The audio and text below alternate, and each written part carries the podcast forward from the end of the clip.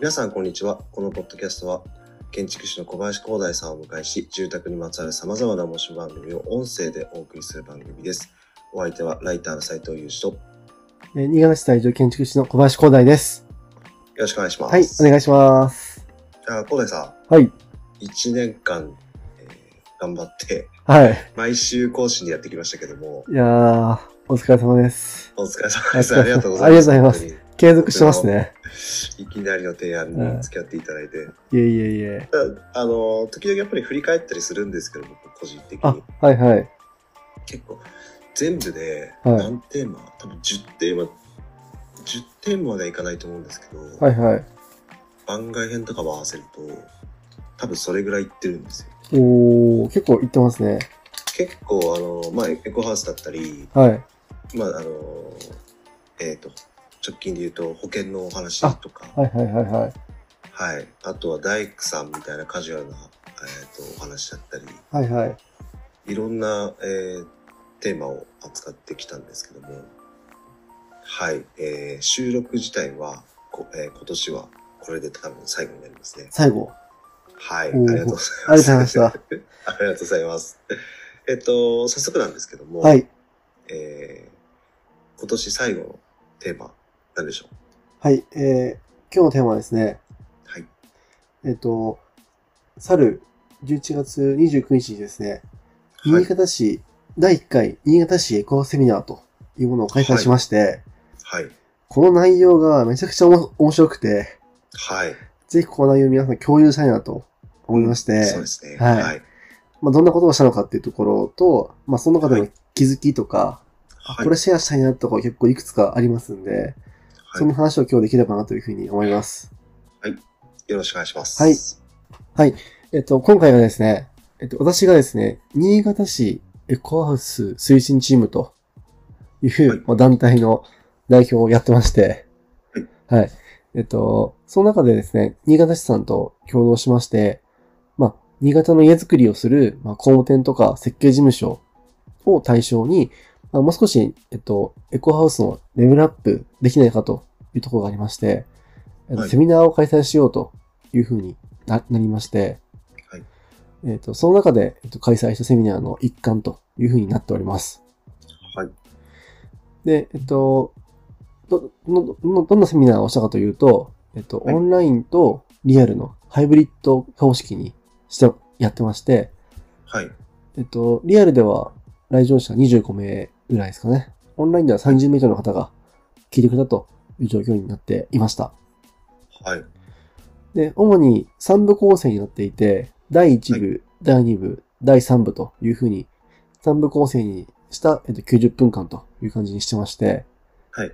最初にですね、新潟市、えっと、環境政策課ゼロカーボン推進室はいさんからですね、まあ新潟市のまあ現状、ゼロカーボンの実現に向けて、どんなことをしているのかっていうものを、えっと、オープニングアクトとしてえー行ってもらいました。はい。はい。で、新潟市はこれから脱炭素社会に向けて、えっ、と、こんな政策を掲げていきいきますとか、こんな方針がありますっていうのを、まあ、聞く機会があったというふうになります。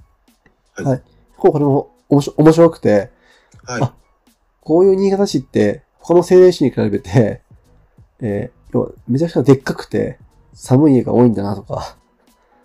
あのー規模、規模が大きいと。そうですね、はい。うんうんうんうん。つまり、まあ、住宅家庭、家庭部門の CO2 排出量も、結構お多い方であるというところの結果があったりとかして、はい。まさにこう、新潟市が取り組む、まあ、地域系課題として、断熱とかエコハウスに取り組む理由っていうのは、結構意義が高いなというふうにして、まあ、改めてこう、データとかを、そういう、エエビデンスをもとにすると、まあ、い非常に意義があるなというふうに思いました。はい。はい。ちなみに、具体的には、まはあ、イベントで話されたことなんて全部は難しいかもしれないですけど、い。はい。新潟市はどんな都市を目指してるんですか新潟市はですね、田園型環境都市というのを目指していて、はい、はい、はい。要は田んぼとかいっぱい、自然がいっぱいあるのでうん、政令市の中でも、こんだけ畑があったり、田んぼがあったりする都市ってないんですよね。広いですよね。ははい。まあ、その都市農園の活用とかも含めて、い、はい。まあ、新潟市、まあ、せ昨年ゼロカーボンシティも市長が宣言ししましたんで、はい。やっていこうというふうにななっていますね。農作業とかになっても、うん結局結構使いますもんね。そうですね。農機具だったりとか、はい。箱、あの、輸送だったりとか、はい。加工になるんですかね。うん、そうですね。まあ、クリーンエネルギーで、もちろんこう風力とかもありますし、まあ、水力、水の、ね、力とかも結構、うんうんうんまあ、総合的に考えていく必要があるんじゃないかなというところが、まあ方針としてはあると。はい。いうのがありますね。その、えっ、と、排出してるものを、あの、なんだろう。全部、全部じゃないですけど、こう入れ替えていって、プラスにしたら逆にでかいんじゃないかっていう、そういうようなそうです、そうです、そうです。発想ですよね。はい。はい。なんか私は、あ、こういう方向性でで出てるんだとか、ああ、そうだったんですか。はい。 まあ、私は前から知ってましたけど、はい建築設計の事業者さんたちは、あはいはいはい。もう考えてんだねみたいな感じとか、うん一つだったかなと思いますし、まあ、こういう方向性があるんだってのを分かっていれば、はい。もうちょっとなんかセミナー、まあ、広報っていうか、できるといいんじゃないかなというふうに思ってて、うんうんうんただ太陽光発電の住宅の割合って、新潟、せ政令市の中で、新潟市はワースト5位なんですよね。ワースト5位。はい。はい。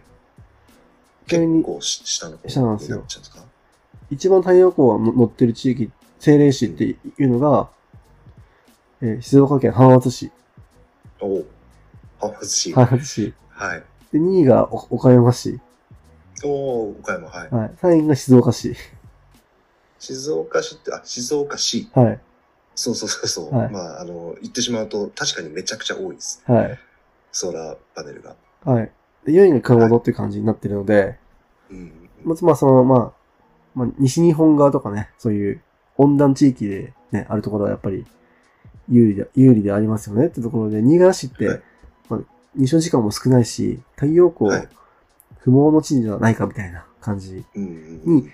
言われていたが、しかしみたいなのが、すごい前振りでああったんですよね。パッと考えると、やっぱ、あの、まあ、地元の人とかは特にそんな風に、あの、勝手にイメージ、えーしてしまいがちなところですよね。そうです、そうです。うん。新潟は日照時間少ないから太陽光は向いてないよねっていう思考停止ではなくて、うん。そこをどう壁として突破していくかっていうものをはいはいはい。まあやっていきましょうというところが今回のセミナーの一つのテーマとしてはありましたね。もし、あの、うまくこう、施策がうまくいったら、他の、えっ、と、都市にもこう、なんだろう、アピールというか、うんうん。あの、で、ちゃんとしたデータになりますよね。はい。サンサンプルとして。はい確かに。まさにそうですね。はい。はい。で、第2部の方では、えっと、エコワークスという、えっと、の、小山社長、え通称はいミスターデッチと言われていますが、おお、はい。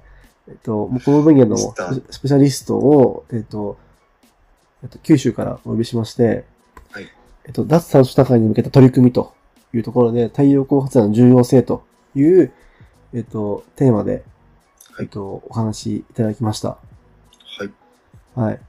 で、このスライドが全部ね、本当に素晴らしくて、いやー、これは、はい。僕もちょっと見せていただいたんですけど、はい。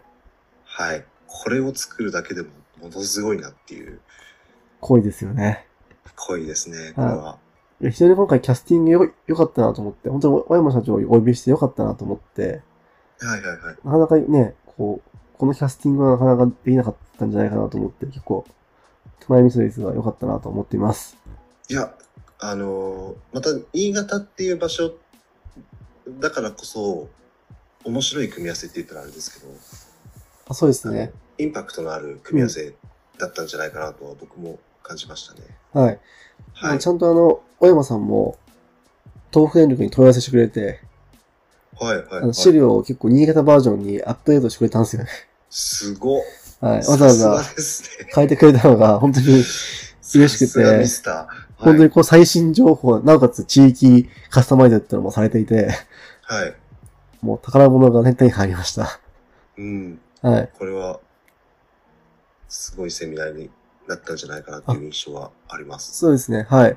はい。まあ、簡単に内容をダイジェストでおお伝えしますと、はい。えっと、エコワークスさん、まあ、えっと、九州、九州の福岡と鹿児島に拠点がある会社で、社員数が全体で、えー90 97人という大きい会社なんですが、はい。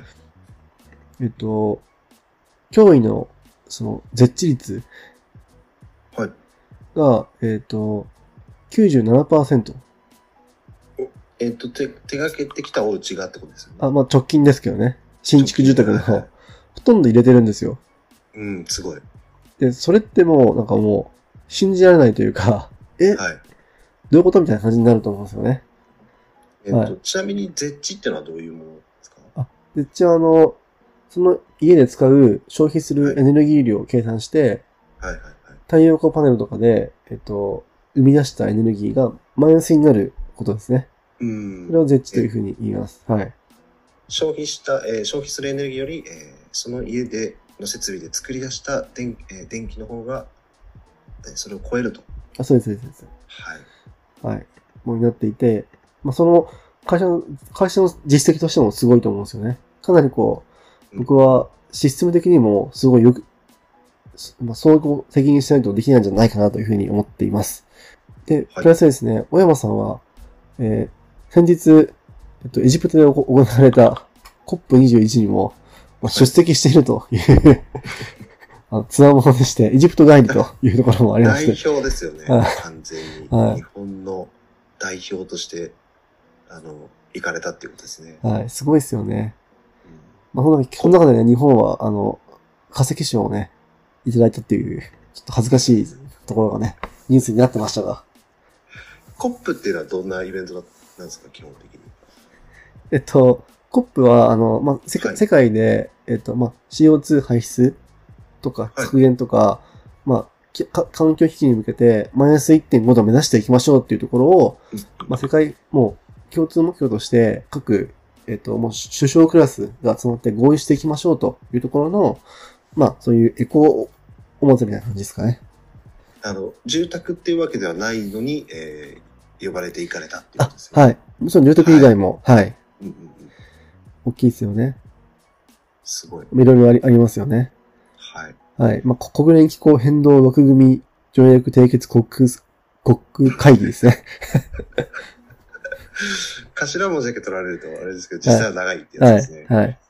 まあ、ということで、まあ、に日本としてもコップ同意していますんで、はい。えっと、2050年排出ゼロに向けて、まあ、頑張りましょうみたいな感じ。それぞれの部門ですね。産業部門とか、運輸部門とか、えー家庭部門に向けて、えっと、頑張りますねっていうところを、えっと、2000 2020年の菅総理の時に、えっと、2050年ゼロ行きますねっていう宣言がされています。はい。はい。もうこれに向かって国は動いていますんで、もう、はい。避けられない事実ですかね。うん、そうですね。はい。で、もちろんそういう大方針の中でも、そういう、えっ、と、省エネルギーをせ、省エネルギーですね。まあ、断熱をしっかりして、えっ、と、省エネルギーを徹底して、再生可能エネルギーを最大限導入するというふうなところがもう戦略として出出てるんですよね。大方針として。はい。えーっていうのがあります。で、その、まあ、まずはこう国の話が、世界の話があって、日本ではって話があって、じゃあそれに向けて、えっと、国交省、経産省、環境省が、えっと、どん脱炭素社会へのロードマップを作りまして、それが公表されていますというふうになっています。